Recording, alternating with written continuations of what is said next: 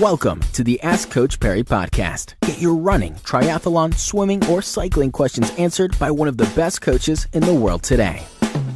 Welcome back to the Ask Coach Parry Cycling Podcast. I'm Mr. Active David Katz, joined by Devlin Eyden, and uh, today on the podcast, a question specifically for the roadies, and uh, it revolves around uh, those round things that keep you going. So, Devlin, what are the big differences between road wheels, and uh, is there really a huge difference in terms of the performance you can get out of them? They, they can be. So, so there's various differences that we, we would typically find in road wheels. Um, and there's actually a huge market for road wheels at the moment. So differences firstly being the rim itself. So we would get a difference between the, perhaps an aluminium an aluminium rim or a carbon rim. So the carbon obviously being a little bit more rigid, so a little bit stiffer, as well as lighter than you would typically find with your aluminium wheels moving inwards a little bit, again, we start talking carbon spokes versus aluminium spokes, which again has a has a rigidity to it, which has benefit with carbon and the weight issue. And then when we start talking about the hubs as well as the wheels, we start talking um, ceramic bearings in the hubs. Um, in the back wheel, for instance, the amount of little ratchets that actually happen in the freewheel body. So all of those will have a benefit in performance. So when we start talking carbon wheels and ceramic bearings and we start talking carbon spokes and more rigidity, the rigidity of the wheel and the stiff of the wheel, the less play there is and the less, less flex on the wheel, which means the momentum and the force that you're putting into the bike is going in a straight line rather than flexing from side to side and losing losing momentum and losing energy. Um, so that will always improve your performance to a degree. And then at the same time, we start talking about, well, as I mentioned, the weight of it. When I start talking weight, obviously the light of the wheels, and especially when you start talking sort of um, handling and how the bike will corner and that will have a huge effect. The, the bearings, as I mentioned, will assist you from a rolling resistance point of view as well. So you'll see a lot more the carbon, the carbon wheel sets will tend to roll and spin a lot easier than you'd find on the, the older sort of aluminium type of wheels.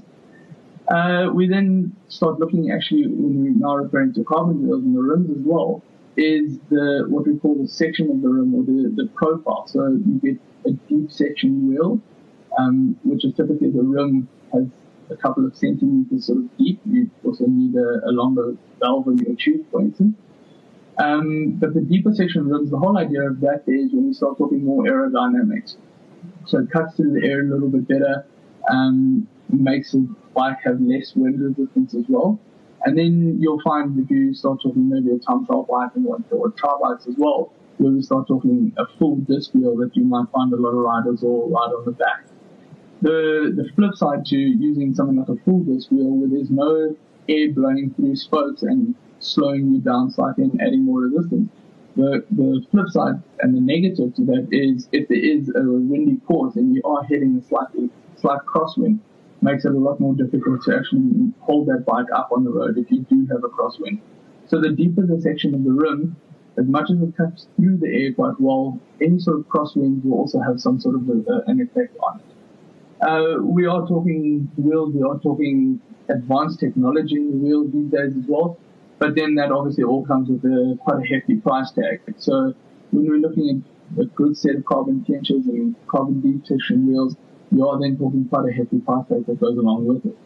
At the end of the day, is a couple of milliseconds of your performance going to improve, or is that going to benefit you, or would it probably benefit you more in terms of power in the legs and training a little bit better? Obviously, when you're at the top end and the, the tip of the sword in the sport, um, you're then looking for any split second gain, that 1% gain that will make a difference.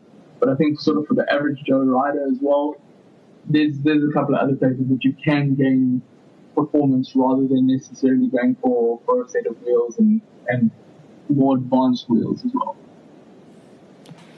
Well, Devlin, uh, I'm not even going to begin to get into costs because uh, that climbs with it as well, but a, a very well rounded answer as always. Thank you very much for that. And uh, if you would like to find out more about Devlin Eyden's coaching and how he can help you, go to coachparry.com and click on the coaching tab. But from Devlin Eyden and myself, Mr. Active David Katz, we'll catch up with you again next time. Be sure to subscribe to the Ask Coach Parry podcast on iTunes, follow it on SoundCloud, or listen to it on Stitcher. Follow us on Twitter at Ask Coach Parry.